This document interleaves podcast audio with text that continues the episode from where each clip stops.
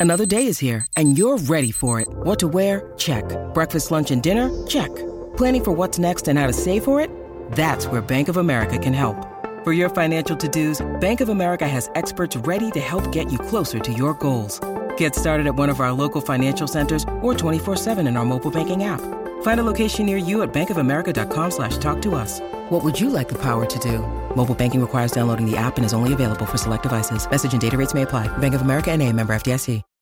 When you need mealtime inspiration, it's worth shopping Kroger, where you'll find over 30,000 mouthwatering choices that excite your inner foodie. And no matter what tasty choice you make, you'll enjoy our everyday low prices, plus extra ways to save, like digital coupons worth over $600 each week. You can also save up to $1 off per gallon at the pump with fuel points. More savings and more inspiring flavors make shopping Kroger worth it every time. Kroger, fresh for everyone. Fuel restrictions apply.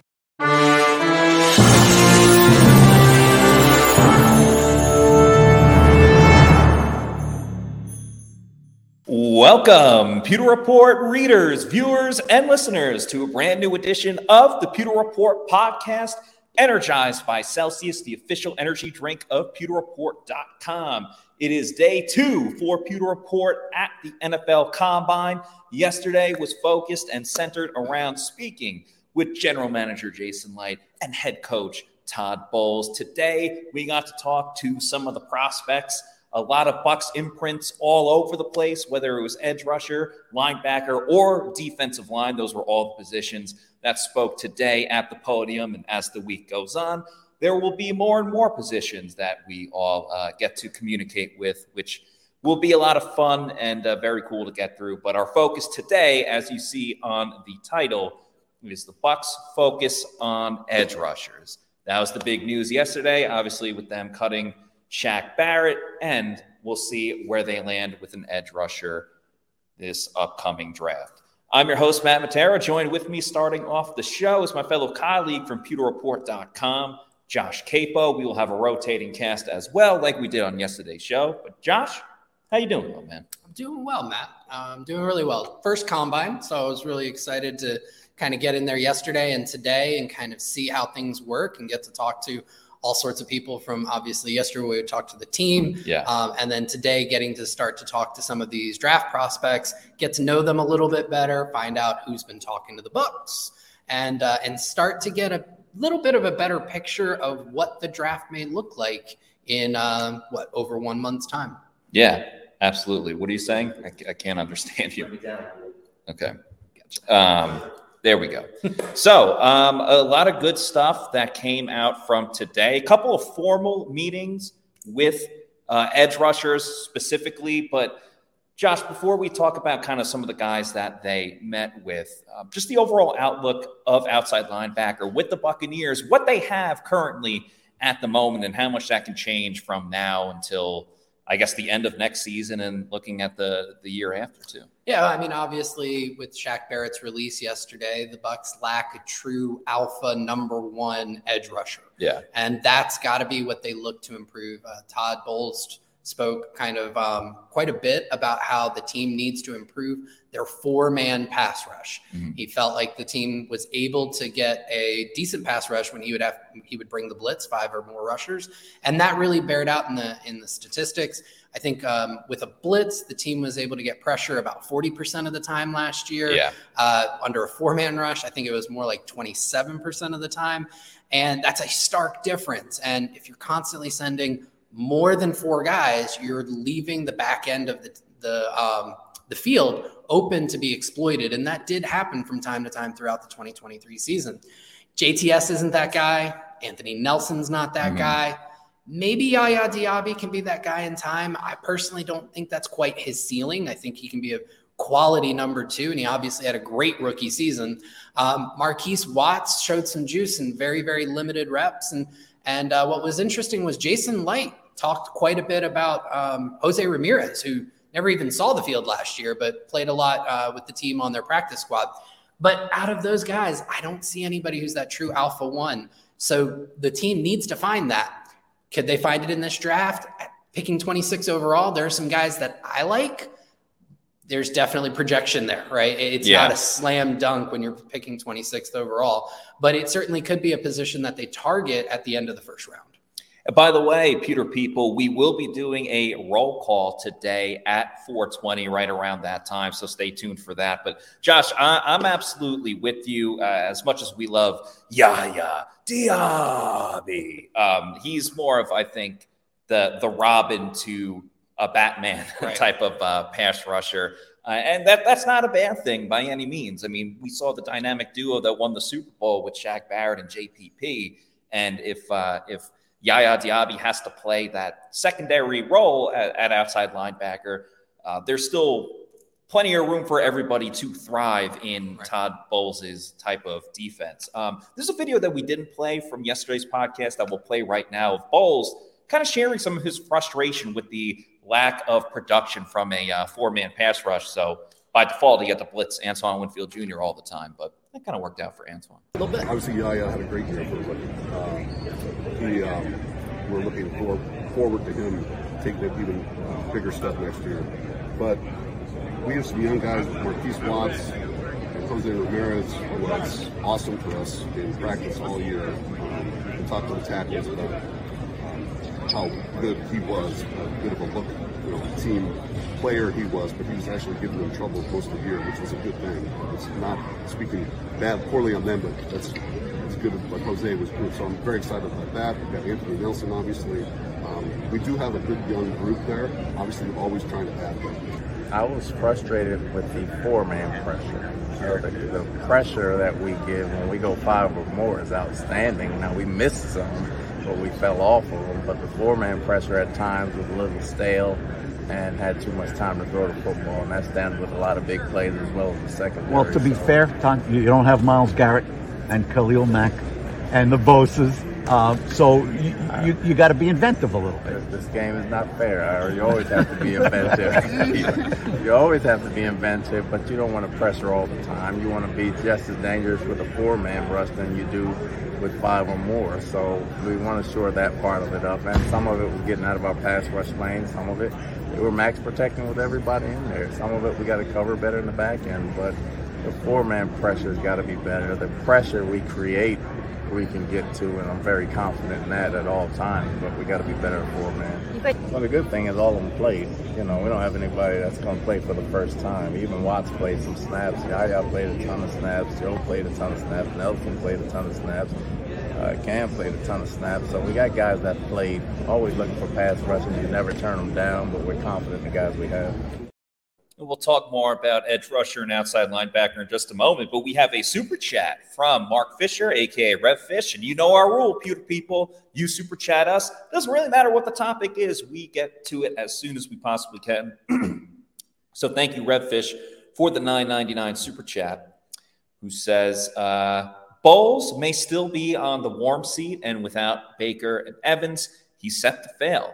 How much influence does he have on personnel? Do they follow him, uh, listen, but do their own thing, or what? What do you know about that dynamic? And then he follows up with the $1.99 super chat dynamic between Bowles, Glazers, and Jason Licht. Well, obviously, there's fluidity and continuity uh, with the discussions for really every single player. Now, obviously, you're going to see Todd Bowles bang the table a little bit more for defensive players because you have to remember Todd comes from that defensive background, being the defensive coordinator for the Bucs, and then getting that head coaching job. So does he have his eye on you know safeties and edge rushers and defensive linemen a little bit more than the offensive line or really any other offensive position? Yeah, I would say so to a degree. But Bowles also was very articulate yesterday when talking about the tight end room and how they can improve as blockers overall and you know how he wants to see a better run game because I can promise you this Todd Bowles is not happy that the Bucs um, were once again dead last in the run game and and rushing yards per game last season for 2 years in a row. So there's always going to be those discussions and it's no different than any other team really where the GM might fight for a guy, the head coach might fight uh, for a guy. And that's kind of why I asked Jason Licht as well yesterday when he was up at the at the big podium about how vocal Liam Coen has been, because obviously Coen's going to be running the show on the offensive side, very much like how Dave Canales um, ran the show for the Bucs offense last season. And Todd was one of the first guys to say, or when he was asked about it, that oh, I'm going to let the offensive coordinator run his system and do his thing. Will I have input in certain places?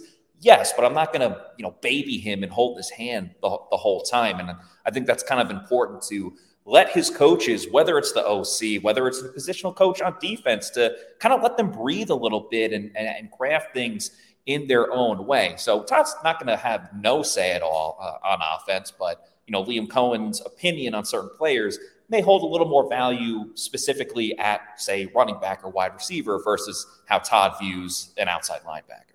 Yeah, and I think overall when you hear this staff talk, when you hear Jason Licht talk, when you hear Todd Bowles talk, you almost never hear them speak out of step from each other.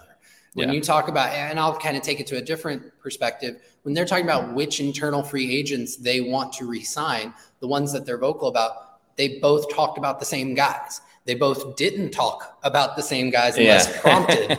Um, and I think that's very telling. So you can tell that this brain trust is basically on the same page. Um, and then I think that goes back to Jason Licht. Licht, over the course of his tenure, has really proven that he wants to work with his head coach to deliver players that will be successful within that that coach's system and within those coordinator systems. Yeah. He's a very collaborative general manager when it comes to personnel decisions and making sure that he's giving the the ingredients for that coach to be successful. So I think that there's a good cohesion there overall, especially when it comes to personnel decisions. Absolutely. So uh, let's get back to outside linebacker, and we'll talk about D line and um, the linebackers as well who spoke at the combine today. But the official list of formal interviews and informal interviews with the Buccaneers, you can check this all out on pewterreport.com as well. But there were some players that had formal interviews with the Bucs uh, and confirmed by us asking them. Um, UCLA edge rusher Laiatu Latu, still kind of working on perfectly pronouncing his name. A couple Penn State edge rushers, Adisa Isaac and Chop Robinson, and uh, Western Michigan edge Marshawn Kneeland. Um, a couple informal interviews include Florida State edge rusher Jared Verse, Kansas edge Austin Booker, um, Gabriel Murphy, Xavier Thomas, Mohamed Kamara, who played at uh, Colorado State, where Shaq Barrett played at, David Ugwoegbu, and uh, UConn edge rusher Eric Watts, who I enjoyed speaking with him today. He was uh, quite vocal and uh, very interesting to speak with. But uh, let's talk about some of the formal interview guys, Josh, uh, starting with Latu. Now, obviously, we saw him at the Senior Bowl. Yep. Uh, he comes from UCLA, like we just mm-hmm. mentioned. Obviously, very, very quick, but I just I can't get out of my head. I'm curious to get your opinion about this because I haven't really discussed it with you. Uh, there's obviously a lot of talent there. The speed I mentioned, pretty lanky, um, had a good swim move, especially at the Senior Bowl. Um, but I look at him and he's kind of a string bean to me when really? I see him. And I don't know. I just I, I, do wonder going up against like a bigger sized offensive tackle if uh, you know if, if a couple of the initial moves don't work out, if he can kind of hold his own against those guys.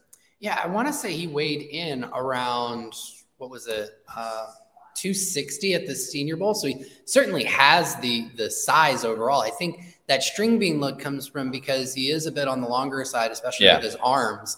Um, but he plays with a decent amount, I'd say a good amount of speed to power, and he mm-hmm. plays with enough strength and anchor that I don't think that that would necessarily be an issue at the the next level. What I think is going to be very interesting, and it's a piece of the information that un- I won't say unfortunately, but the media doesn't really get a look at medicals, and I think that that's really the big thing that's going to be the difference between whether Latu will be there at 26 when the Bucs are yeah. are picking or not if his medicals completely check out, and if I remember correctly, he even said that no team has really asked him about his injury history mm-hmm. because if I remember, like he actually had to retire at one point in his yeah, college career, pretty, pretty wild, um, right? due to injuries, but came back and he's had two really good years uh, under his belt without any injury is- issues. But if those medicals check out, I don't see him falling to 26. He may not even be an option for the Bucs.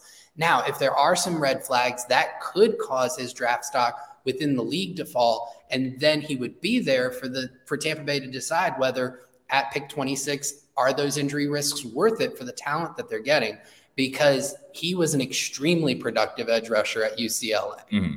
Oh yeah, absolutely. There's no question about it. And to his credit, he did do very very well um, at, the Senior Bowl. We wrote about him a, a fair amount during that time as well. Uh, another guy that has kind of fluctuated up and down the uh, the rounds and, and, the first round as well is uh, Chop Robinson. And I know I've heard you speak about him. You are not the biggest fan uh, of Chop. Yeah, not not that I you know think that he's terrible or anything like that. He's just not going to be awful. Yeah, just awful. That's exactly what it is. No, um, I don't think he's going to be quite as high on my my draft board as maybe some other ones out there. And as a matter of fact, out of the two Penn State edge rushers who had formals, I think I'm leaning. I, would have to recheck my board, but I may have Adisa Isaac ahead of him. Um, Chop has a ton of. He's a real high motor ton of burst. He plays yes. with his, his hair on fire. I just don't know if the ceiling is quite there to where if he doesn't absolutely get to that ceiling or say like a 90th percentile outcome for his um, talent level, that he's going to be that impactful edge. Where I think there are a lot of other guys, Adisa Isaac included, where just their physical traits give them a much higher ceiling, which means they don't have to necessarily come as close to maxing out their potential to be as productive as Chop. And that's that's my opinion there. Yeah, and the the scattering report on him, the, the first thing that kind of everyone points to is the uh, the crazy amount of athleticism that he has, and you know that that's always fun to see, but that doesn't necessarily kind of paint the whole picture for um, certain edge rushers for sure. Um, Yaya Diaby was a guy that um, I think had a good combo of having a high motor for sure, but was also kind of like built and, and, chiseled the right way. So I, I think for him, it's going to kind of come down to,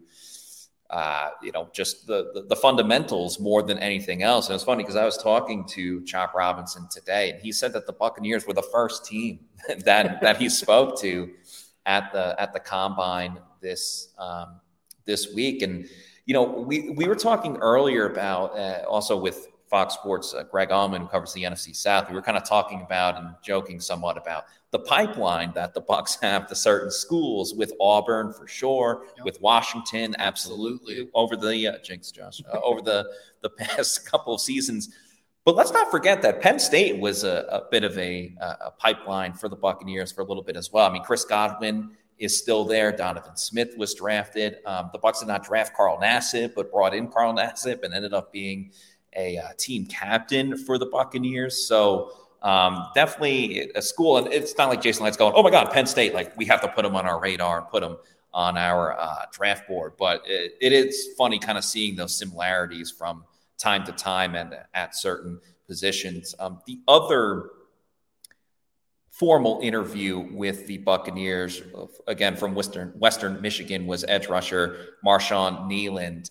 Uh, what do you know about him? Anything particular that you're a fan of or not a fan? Of? Yeah, so I got to talk to him, and, and I will say I think Kneeland is somebody that Bucs fans really need to put on their radar. Mm-hmm. Um, not just the the formal interview, but he really showed out at the Senior Bowl. He kind of put himself on the map there. He's six three. I want to say he's like over two sixty eight, if I remember correctly. Yeah. Um. So he's big. He starts with power and he works off of it.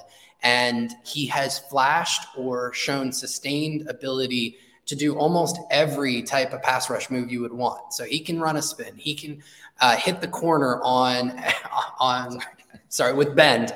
Um, he will do a cross chop. He loves to do a push pull. So he loves to dictate terms to mm. offensive linemen.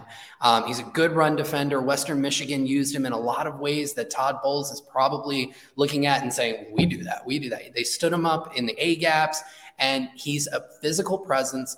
And then he's also a presence in the interview room. So yeah. like when I got to talk to him, he's very engaging. He's very charismatic. You can tell he's got a lot of confidence without being too brash that you're like, I don't want to be around this guy. He just, he knows himself. He's very genuine. Um, and I think that that would shine through in a formal interview that he had with the Bucs and probably with a lot of teams. Yeah, we've seen in the past these informal interviews and informal and just really just putting your face in front of uh, the coaching staffs and front offices um, sometimes, not with every player, but sometimes that makes or breaks a talent. Um, who's the guy from Florida? Polite, I believe his last name was. He was a guy that had like terrible interviews with uh, with the coaching staff. So lo and behold, the Jets drafted him, and it never worked out. So you know, just certain things um, can really make a big difference. Let's get back to the super chats. Thanks to Paul Bowen for this 499 super chat, who says, "Do y'all think?" we could get one of the free agent running backs like Derrick Henry or Saquon Barkley. Would be nice to pair with White, uh, with one of those big guys. Um, Jason Licht kind of spelled it yesterday when it comes to just free agency in general, as Bailey Adams is giving a thumbs down. Um, this free agency, it's actually a question that you asked Josh yesterday to Jason Licht. It was a wonderful question and probably an even better response was what was the what is the strength of the free agent class? Because right. a lot of times GMs will get asked like, what's the strength uh, of a position group in the NFL draft? So I like the little little take on it, looking at free agency. And Jason's response, and I'm obviously not going verbatim here, given the Spark notes. You can read the article on pewterreport.com. Is um, that they're going to be focusing on just re-signing their own guys. So we talked a ton about Baker and Mike Evans and Antoine Winfield Jr. The list goes on and on and on, except for Devin White. Um, so with their focus on just re-signing their own guys, Chase Edmonds might be one of those re-signings because obviously he comes on the cheap and, and, is way less inexpensive. But as far as the star players like Derrick Henry, who I would not even think about going near, um, and Saquon, who's going to be way too much money, I think that's just a little bit out of the price range for the Tampa Bay Buccaneers. Uh, but we do have another super chat, which kind of leads us perfectly into our roll call as well. Oh, yeah. Uh, Buck Spaceman with a $2 super chat. Thank you. Says this team can do better than the 26th ranked head coach. So, yeah, there's a big story that came out today. Uh, anonymous polls by every team across the league about facilities, the coach, um, a, a number of different topics. And on roll call today, you know what? Let's put up that graphic. That's right. It's time for roll call. Where you at, Pewter People? For those that are new to roll call, the way that this works is you should do it on Mondays, but a different week. So we're going to do it today. Uh, Josh is about to go on a rant about your Buccaneers, with this one being about the uh, the grades that came out for the Bucs in their facility. And while Josh is talking about your Tampa Bay Buccaneers, if you want to start putting in the locate, uh, putting in the chat the location of where you're watching the show from. We will put it up on the screen and give a shout out to a bunch of our fans because we love the Pewter people. We love interacting with everybody. So, without further ado, Josh, take it away. Yeah, so the NFL Players Association does an anonymous survey of players across the NFL every year. It's usually done at the beginning of the season. And what they're doing is they ask the players to rank, not rank, but to give a letter grade to their own team that they play for in 11 different areas. This is treatment of families, food and cafeteria, nutritionist and dietitian, locker room, training room, training staff, weight room, strength coaches, team travel, head coach, and ownership. And based on those respondents, and this year they got 1,706 respondents, so it's a large sample size, they give out team report cards. Well, your Tampa Bay Buccaneers, they placed 24th overall. Now, there were 100 NFL teams, that'd be a pretty good ranking. there are only 32 teams. So they finished just outside of the bottom quarter of the league. And that, honestly, for an organization that, that wants to be great, that's not great. It's just not. And three areas in particular, they ranked really bad in. Um, treatment of families was an F. That's unacceptable. Yeah. It's just the word, the best word that you can say. Unacceptable. Team travel, they another F. 32nd overall. They were the worst team in terms of how their players viewed the way they handled team travel in the entire league. And then ownership got a D minus 29th overall. Now, some of the things that the team, that the players mentioned gave them these low grades. Um, as far as the treatment of families, they don't have, or at least at the beginning of the year, they did not have a family room to provide to families to hang out in during games and practices and things like that. It's an easy fix and one that they can certainly afford being a part of a multi billion dollar industry. And how's this? For a family that is worth billions, that owns a team that is worth billions, they charge their their players $90 per child for daycare on game day. That's just ridiculous. That is a cost of doing business. That is a the cost of being a good organization. It's just unacceptable. Um, the next one where they, they ranked really low on was um, ownership. And that really came down to a perception from the, play, the players. They don't feel that club owner Joel Glazer um, is willing to invest in the team facilities. And that's why they got a D minus, which was 29th overall. Um, and then for team travel, this is a team that puts their players in the back of the plane in the smaller seats. These are typically bigger people, while the uh, while the, the the team staff ends up at the front in the first class uh, areas. Um, and then if you are not a starter and you have less than four years of playing time, the team's going to charge you seventeen hundred and fifty dollars if you want your own room when you're traveling. These this is cheaping out on very small things that can just make your players feel better about the trials and tribulations of going through a very long season. So it's ridiculous. It's easily fixable. It's something that the team should look at. They should listen to their players mm-hmm. and they should make some upgrades. Yeah. So uh, a couple of things to consider, though. Um, the Chiefs also got, a, I think they got an F as well. Yeah, as he says, didn't Clark Hunt he absolutely get, did. get an F minus, which you know is interesting. Obviously, this is a team that's built success over uh, the past couple seasons, including going back to back uh, as Super Bowl champions. Also, Jordana Barrett, the wife of Shaq Barrett, um, clearly did not have to go out of her way to support the Bucs, especially after they just released Shaq Barrett. But she um, had a comment that uh, she said she also filled out the survey. The, the, survey and was very surprised by some of the grades that the Bucs got because she said that they've treated them with nothing but you know kindness and and exceptional quality. So um, just a couple of things to take in mind. This is anonymous. Uh, would be curious to see some of the other Bucs players' opinions about it, and that's also why I didn't go to the NFL was for the the child care. That is true for my fictional children. And, and, I think the important thing here, and and we're going to do a little line switch here, yeah. but I'll finish up with I'm not saying these correlate to success. Obviously, the Chiefs' rankings show that that's not the case. Um, there's a much higher correlation between the skill of your quarterback and success than necessarily providing free daycare. Yeah. This is something that every NFL team should do, and many aren't, the Bucs included, and it needs to change. One thing that doesn't need to change, though, is the greatness of Celsius Energy Drinks, which is the official energy drink of the Pewter Report podcast.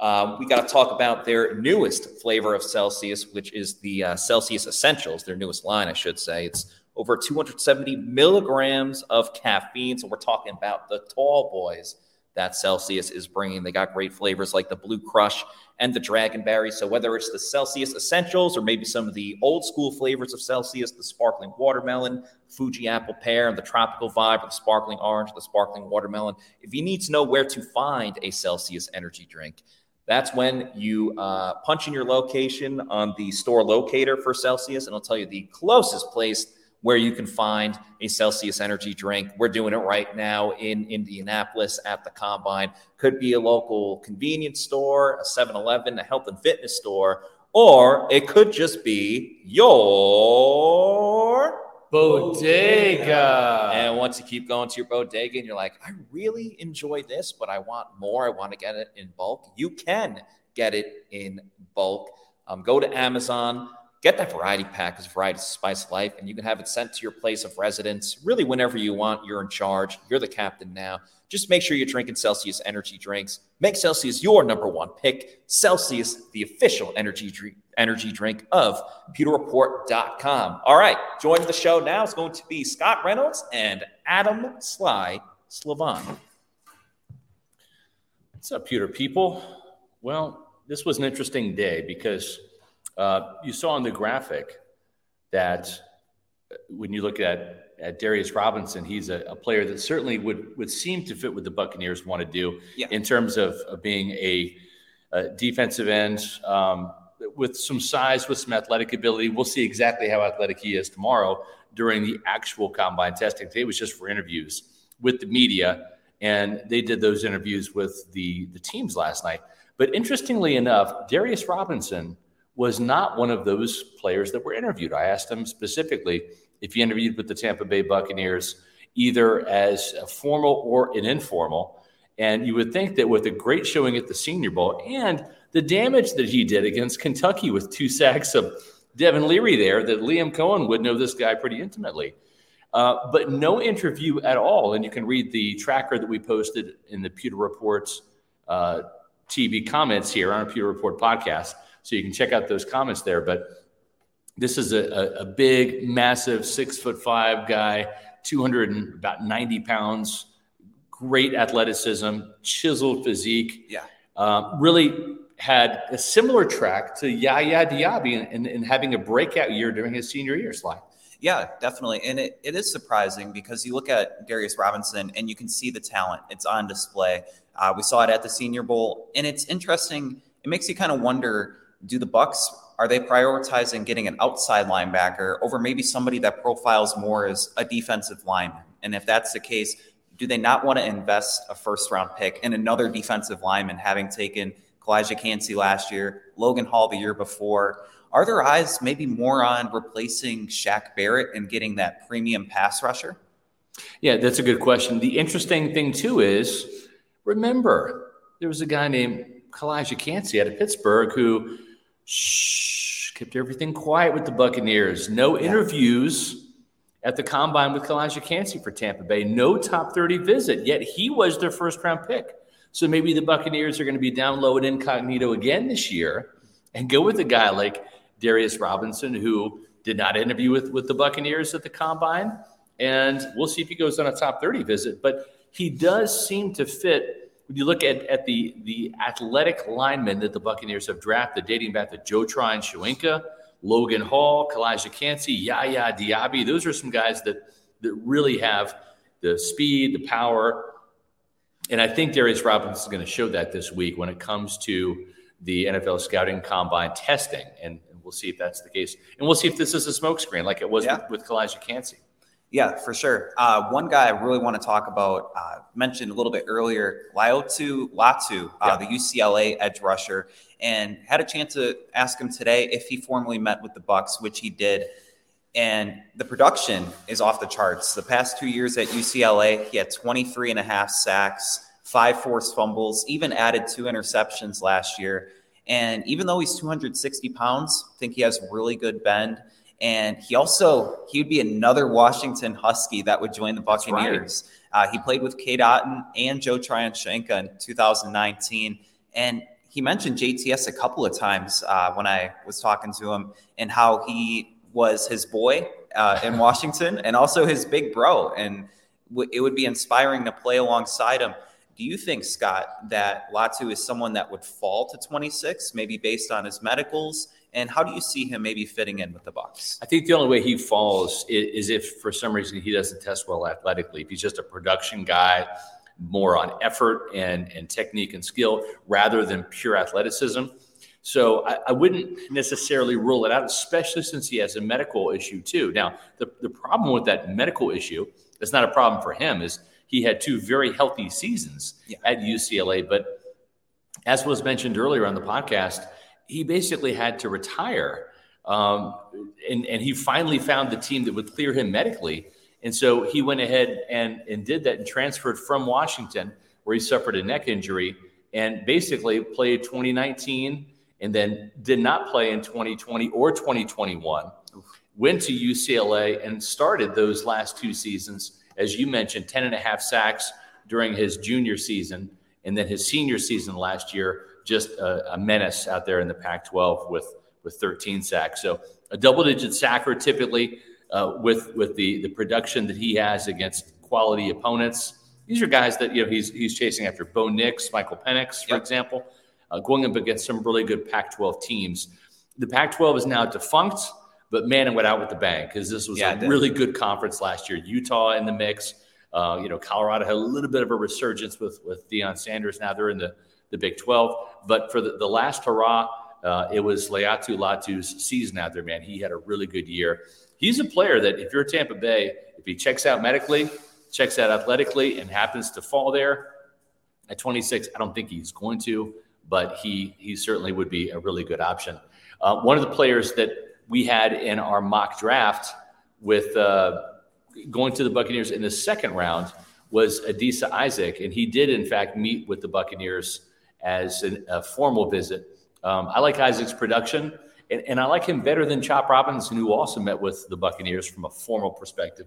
The, the thing with Isaac, the seven and a half sacks, the 16 tackles for loss, he's a finisher, and I think that's that's probably the one biggest difference I saw on tape between Chop Robinson, who might even be a bit better athletically. Yeah. Than, than Adisa Isaac, but Adisa Isaac is no slouch. The get off is there, the burst.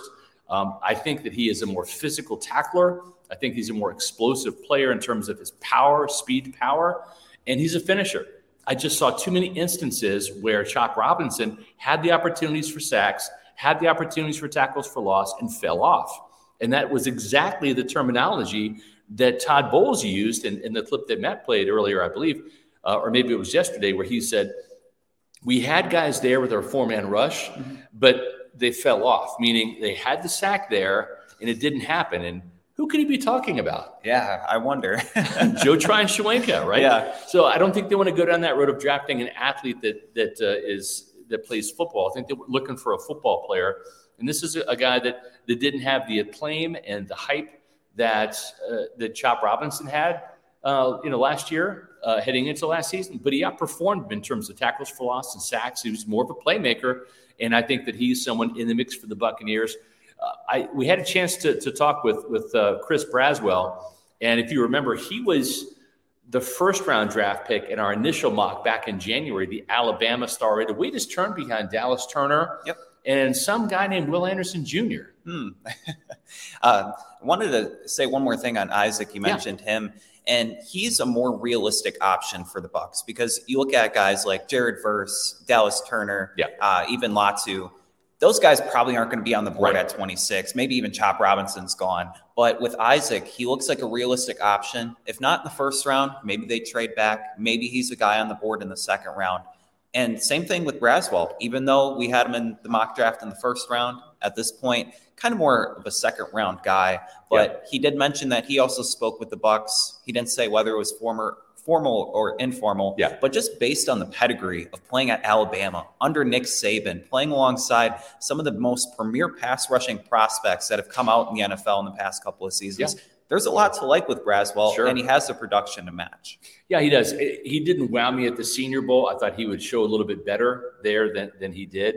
But um, I will say, uh, Adisa Isaac, I thought uh, had had his moments there and, and, probably outshined him a little bit. But Braswell and Adisa Isaac are going to be there. They're going to be options for the Buccaneers at 26, or if this team decides to trade down or out of the first round and into the second round, that would certainly be a possibility there. It was interesting to note when you look at the combine interviews today, and uh, the guys talked about the edge rushers a little bit. There were there were four guys that had formal interviews, and maybe it was five. Chris Braswell wasn't sure if, if he had an informal or a formal, so we're not going to call it a formal because we just don't know the answer to that question. But there were a couple of other players that that did have um, formal interviews with the Buccaneers. And there were four defensive tackles. Now, yeah. this is a pretty deep defensive tackle draft. It's not crazy good. There are some really good players that will be drafted in the first round. The Buccaneers, though, with Calijah Kancey, with Vita Vea, with Logan Hall, trying to still squeeze the production out of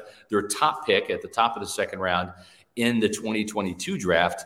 I don't see them using a premium pick on a defensive tackle, but there are a couple things to consider. Yeah. Hall really has not blossomed yet. He hasn't lived up to that high draft pick uh, billing. And then Will Gholston probably won't be back at age 32. Greg Gaines is a free agent. I, I thought he played well, but there's no uh, certainty that he comes back. But um, Vita Vea, still a re- really good player. Yep. Keeps advancing in age, though, and that's a position that I don't think that you you you want to have uh, you know lacking talent. And and I, I, there's a couple guys that that were mentioned. Brand, uh, Braden Fiske from Florida State's one of those guys that had a formal interview. And there's a couple other guys as well. Uh, any of these guys, uh, you know, uh, strike you as as a Buccaneer fit? For me, uh, Braden Fiske, he fits the bill and being a leader. Uh, that was something that Jared Verse said today, and you see it on tape He is a very physical player up front. I think that he would be a great fit. Uh, someone I'm curious about and looking forward to watching more film of, film of is uh, Kris Jenkins. Yeah. Uh, I think he could be another really good fit. Uh, what are your thoughts on that, Scott? Yeah, I think the thing with Kris Jenkins uh, is he's a Michigan Wolverine. So that's certainly going to appeal to a certain John Spytek, who also is a Wolverine. Um, but all biases aside, uh, I, am not sure if, if Jenkins uh, is, is going to be there. I, I, think that he has a shot at being a late first, early second round pick. And by the time Tampa Bay gets on the clock at the end of the second round or near the end, think Jenkins might be gone by then. But there's a couple other guys, though, that they did interview that at least they'll have a shot at getting in the second or third round. I'm not advocating the Buccaneers drafting a defensive tackle in the second round, but sometimes the best player available wins out. And uh, this is a, a, position too that when Kancey was was injured uh, at the beginning of the season, you know, slow down his development, et cetera.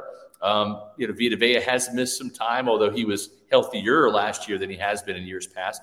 But you have to win in the trenches. So restocking and reloading, defensive tackle, interior offensive line.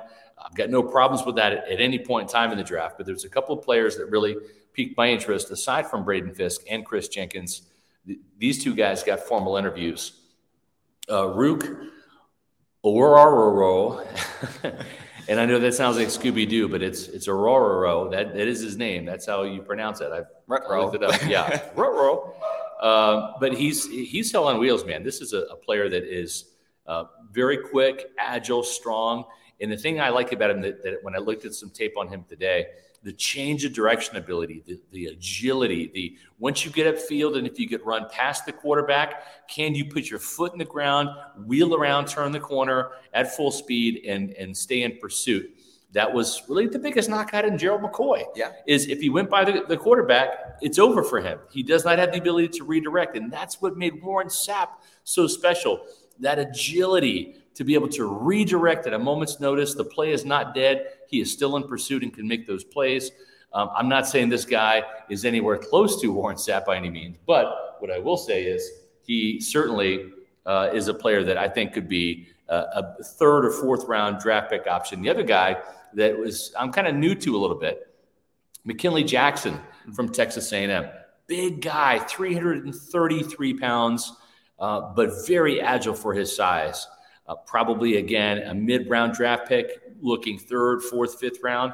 But that's probably where this team would want to draft the defensive lineman, yep. rather than doing it in, with those premium picks. And it's interesting with Jackson being 333 pounds. The Bucs, with their uh, top picks the past two seasons, they've trended towards getting more athletic defensive yeah. linemen, guys who are less than 300 pounds and have that ability, like you said, to redirect and get after the quarterback. Uh, kind of switching the tempo, talking about inside linebackers who can maybe get after the quarterback. Uh, they were also there at the NFL Combine today. Uh, one guy that I spoke with was Cedric Gray, Uh, someone that we saw at the Senior Bowl. And talking with him, it sounds like he really wants to play with Lavonte David. He said that David is a legend in the game. And based on Todd Bowles and Jason Licht's comments about Devin White being all but gone, Cedric Gray could be somebody maybe in like round three or four, yeah. kind of along the lines of a defensive lineman. Maybe not the most pressing need, but you want to address it sooner rather than later. And adding somebody else into the mix along with SirVocea Dennis and KJ Britt that can maybe come in and be a starter. Yeah, I agree. Uh, there was a couple of players, uh, an inside linebacker that the Buccaneers did have those formal interviews with. And again, we put the the list of all of the players that interviewed in the chat, so you can check that out. It's also on pewterreport.com. It's our Bucs 2024 Combine Tracker, Combine Interview Tracker, and it's been updated. So you can check that out every day because tomorrow we've got a, a really good show for you as well, where we're going to be focused on the players they're going to be talking about. And of course, that is safeties, cornerbacks, and tight ends. That's right. The Buccaneers, well, you got an Auburn Tiger there. Why not, right? Yeah, it's worked out. Jaylin Simpson, you he really caught your eye at, uh, at yep. the, the, Senior Bowl. Yeah, and his ability to. Uh, there, I remember there was one play the ball was near the ground. He made like a shoestring catch, and just his ability to have concentration. And he also sounds like a Todd Bowles defensive back with a high football IQ, the ability to communicate, and having kind of the production at Auburn to back it up. So I mean, DBs could be another uh, case. Carlton Davis, another uh, Auburn guy, he might Yeah. be on his way out. So why not replace him with another Auburn defensive back? And then, Yeah. as well as that tight ends, I know your boy uh, Ben Sinnott. That's right. He's going to be there. So That's going to be the show tomorrow at four o'clock. Jaylin Simpson, by the way, four interceptions yeah, last year at Auburn, including a pick six. He also had um, a total of 14 career pass breakups, but seven career interceptions. Jaylin Simpson, we've seen that pipeline at Auburn with KJ Britt, J- Jamel Dean, Carlton Davis. Could uh, uh, Jaylin Simpson be the next guy? We'll also talk about the tight ends. So, cornerbacks, safeties, tight ends tomorrow at four o'clock here on the Pewter Report podcast, as well as the latest Bucs news, of course. So we're, we're still keeping an eye on the Tampa Bay Buccaneers and still have a lot of great content about the Buccaneers. I know some of you might not be huge draft nicks. You're like, I'll dial into these players once they're actually Tampa Bay Buccaneers in, in late April, once they're drafted, and that's fine. But we're going to have a mix of, of draft content and Bucs content this week, all week long on PewterReport.com. So there's something for everybody as the podcast rolls on here. The other players that, that they had a chance to, to interview uh, formally at the linebacker position, um, Nathaniel Watson. This is a really interesting guy. stat sheet stuffer. Stat sheet stuffer, yes. Uh, he certainly has the tackle totals. He's got the sacks. He fits the bill on paper when it comes to what Todd Bowles likes to do. You look at the fact that he had six sacks in 2022 and 10 sacks in 2023, and you might think, "Wow, okay, this is a this is a SirVocea Dennis kind of guy, Yeah. blitzer. You know, a guy that, that's that's he's a bigger linebacker." Probably is going to check in around 245 pounds, 6'2, more in that JJ Russell, actually more like KJ Britt, probably even bigger, right? A bigger linebacker. But here's kind of the damning thing about him he had 137 tackles this year during his senior season. Sounds great. That's a great number. He had 35 solo tackles. So out of those 137, 35 were solo. How many Ouch. assists? Sly? 102. That's right, 102. So not exactly the guy that takes on the play, kind of finishes it, but you know he's not really the starter. At 245 pounds, you don't want to see your linebacker assisting on tackles. You want to see him like being a thumper. Absolutely. Bringing that power. So Yeah. that is a concern, but 10 sacks, I mean, you take that from inside linebacker, that's like edge production. Yeah, it really is. So I mean, if you're looking for a guy to replace Devin White and do what White did best, which is go downhill, uh, this might be the guy. But I think KJ Britt can do that. I think KJ Britt is a downhill guy. I really think they need more of a cover guy, and that's why I think Cedric Gray from North Carolina might be a better fit out of some of these players that interviewed. The other player that interviewed uh, is Michigan inside linebacker Junior Colson. Those three players, Colson, Watson, and Gray, got the formal interviews. There's several players you can look at the list. A couple guys that stand out to me: Texas A&M inside linebacker Edgerrin Cooper, um, Michael Barrett, Michigan linebacker from Tampa, and uh, Peyton Wilson from North Carolina State. Who, if he checks out medically, he really fits that profile. The guy can cover, he can sack the quarterback on blitzes, and man, he is blazing fast. I'd argue that if you disregard his medical history, that's the best linebacker prospect in the NFL draft this year. Uh, just his size, his speed, the comparison to uh, he sees himself kind of modeling Luke Kuechly, and you can Yeah. kind of see that a little bit in this game. And Peyton Wilson, I know you talked to him extensively at the Yeah. Senior Bowl. He really was a stud throughout the week, and he's just blazing quick. He's faster than some of the wide receivers that were there. I think he was at like 22 miles per hour based on the tracking. So really excited to see him and how he does this week. I agree, and, and I think too he's a guy that, that athletically looks the part. I think he's going to kill it in terms of the forty-yard dash and some of these these athletic events. It's just going to be the medical with him. Yeah. If he gets a clean bill of health, he's had shoulder injuries, he's had two ACLs. Um, you never want to see a linebacker with shoulder injuries, No. right? Uh, especially when it caused him to miss most of one of his seasons. I think it was junior season. Now he had a bounce back senior season was phenomenal. Checked all the boxes statistically, but how bad is the shoulder injury? Um, shoulder injuries and linebackers don't make for long, uh, healthy careers. They make for for injury riddled careers, unfortunately. Uh, but this Peyton Wilson guy, he's he's somebody to watch, maybe for Tampa Bay. Um, but Again, the Buccaneers, though, they're losing Devin White. They want another body. They have SirVocea Dennis in the hopper. Yep. I think KJ Britt is the starter right now, penciled in next to Lavonte David, assuming Lavonte comes back. And you have JJ Russell in the hopper. So uh, it's not like the cupboard is bare there. Yeah. And I like what I saw from KJ Britt and JJ Russell down the stretch last year. Yeah, for sure. I thought KJ Britt did better than pretty much anyone thought. And he was an upgrade over Devin White after Devin White got benched. And then also JJ Russell. I thought he had a really great preseason. And then he backed that up. Uh, he started a game and even got a sack. So he kind of has that all around versatility uh, at the inside linebacker position. And then SirVocea Dennis, as well, you mentioned, he also got most of the snaps in one of the games, and he fared quite well. I remember there was one play; it was like a fourth and one. Mm-hmm. Everybody read the blitz wrong, Yeah. but him, and he was the one that was able to go downfield and get the tackle. That's right. We have a super chat here. Sorry for getting to it late from Tate Miller, 499. We appreciate that very much. Would Audric Estime be a fit for the Bucs offense? That's the Notre Dame running back, uh, kind of a big back. And uh, I had a chance to talk to, to one of the, the Notre Dame linebackers today about him, and he was pretty enthusiastic. He said this guy uh, is is a load, but but also has, has some some really good speed. He's a player that has always been fast, that just kind of kept gaining some some size and some weight. If you like Legarrette Blunt, you might like like uh, Audric Estime. This guy likes to hurdle people, and he's pretty good at it. Um, you can't watch the highlight reels without seeing about three or four hurdles in there, and that takes a pretty athletic dude um, as a bigger body to Yeah. be able to, to, to do that. So it speaks to its athleticism. Like all running backs, the 40 yard dash time will be indicative of where he's going to get drafted. But as we've seen in the past, it's not about the 40 time when it comes to running backs because you're not going to have those 50, 60, 70 yard breakaway runs. You're not going to have those huge alleyways with, with the, the, the, the wide side of the field in college football. Yeah. There really isn't that wide side of the field in the NFL. The hash marks are, are more towards the middle of the field. So, what does that mean? That means you got to be able to slip tackles and break tackles.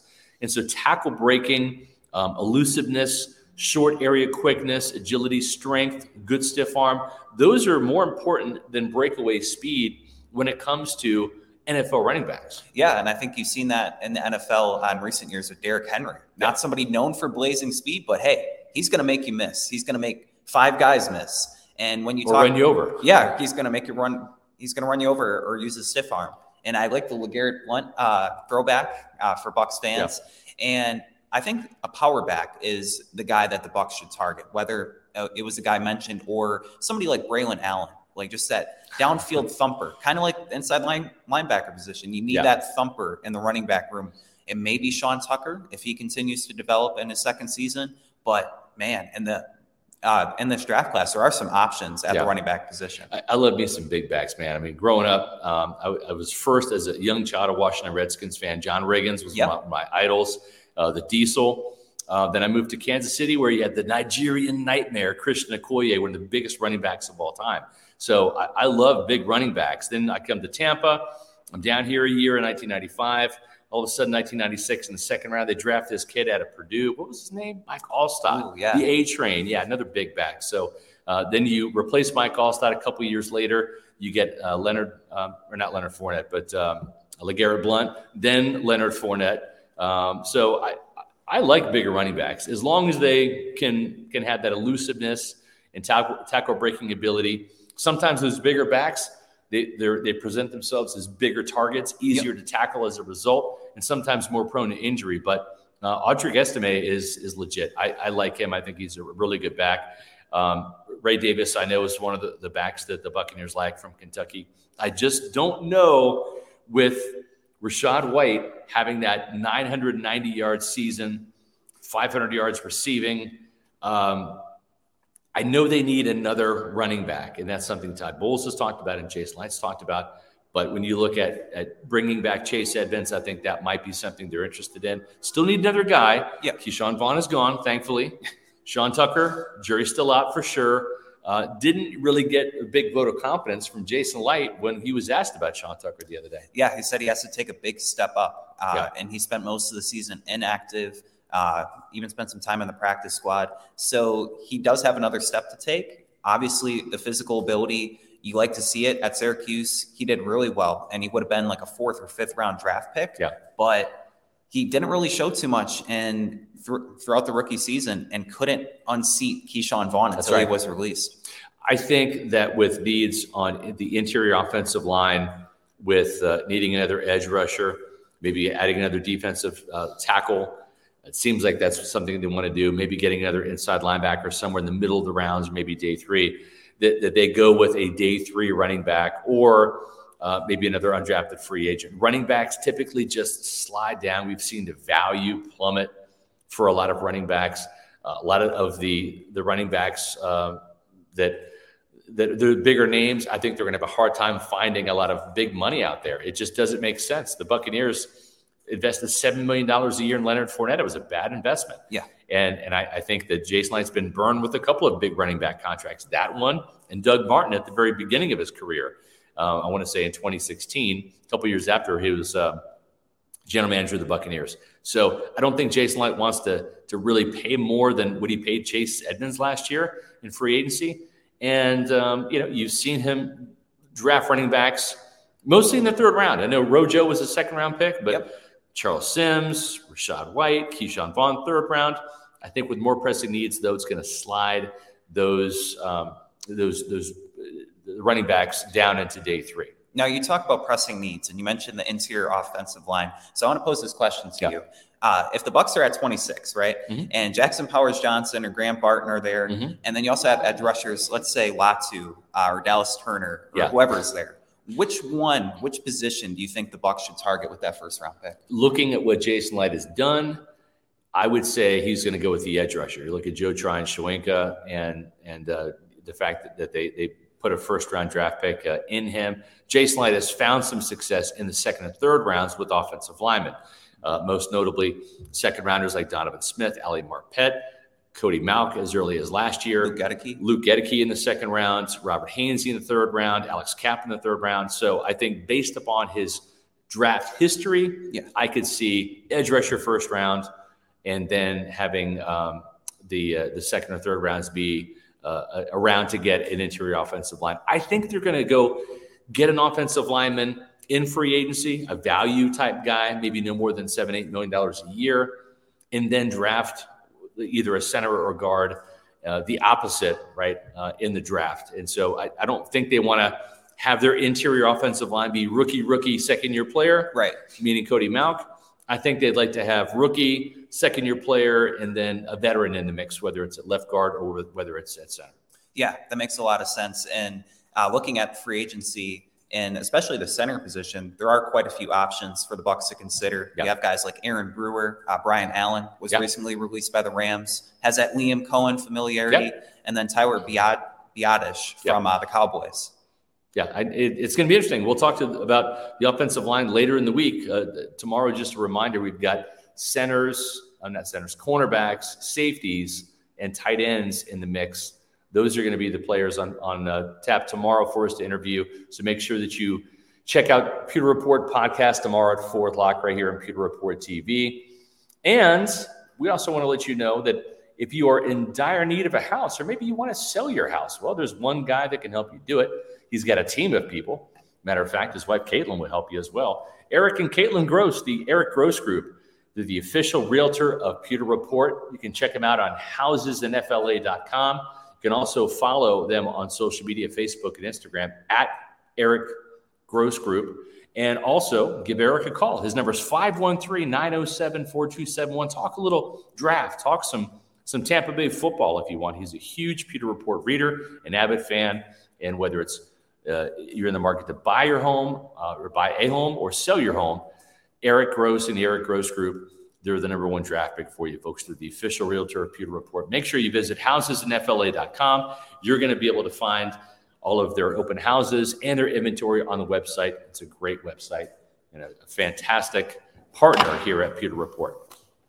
Appreciate the contributions today from Adam Slavon and also from Josh Capo, joined now uh, one more time by by Matt Matera. Matt, we've had a, a pretty eventful time here. Yes, we at, have uh, at Indianapolis, and, and we're getting ready to to embark on yet another show tomorrow, talking about some defensive backs and some tight ends. Yeah, going to be a uh, a really fun time. Obviously, uh, tight end is a position that Todd Bowles and Jason Licht both spoke about. I think we're both in agreement. Could use a little tweak or adjustment there. Will it come through the draft? Will it come through free agency? Maybe finding a veteran that might have a little familiarity with Liam Coen. Yeah. Um, that remains to be seen. So uh, make sure make sure you check out all of our work at pewterreport.com. We got some uh, great videos about uh, certain defensive tackles from today, giving shout outs to both current and former Buccaneers. Yeah. You can check out our YouTube as well, where you can find uh, that content that will be posted shortly um, after this podcast. So make sure you follow us on all of our social media on X, Instagram, Facebook, and threads at Pewter Report. And then our YouTube channel, of course, Pewter Report TV. Please like and subscribe to our YouTube channel. And when this episode is done, leave a comment in it after. It helps with our algorithm, could be anything. I like this draft pick. Bucs should take this prospect, or simply go Bucs uh, works as well. So, still a lot of great stuff to see from the combine. Pewter Report has it all covered for all the positions, who we think is a fit for the Buccaneers, and a lot of great stuff in between. So, for all the Pewter Report staff, for Scott Reynolds, I'm Matt Matera saying thanks everybody for watching, and we'll see you tomorrow at 4 p.m. for another edition of the Pewter Report podcast.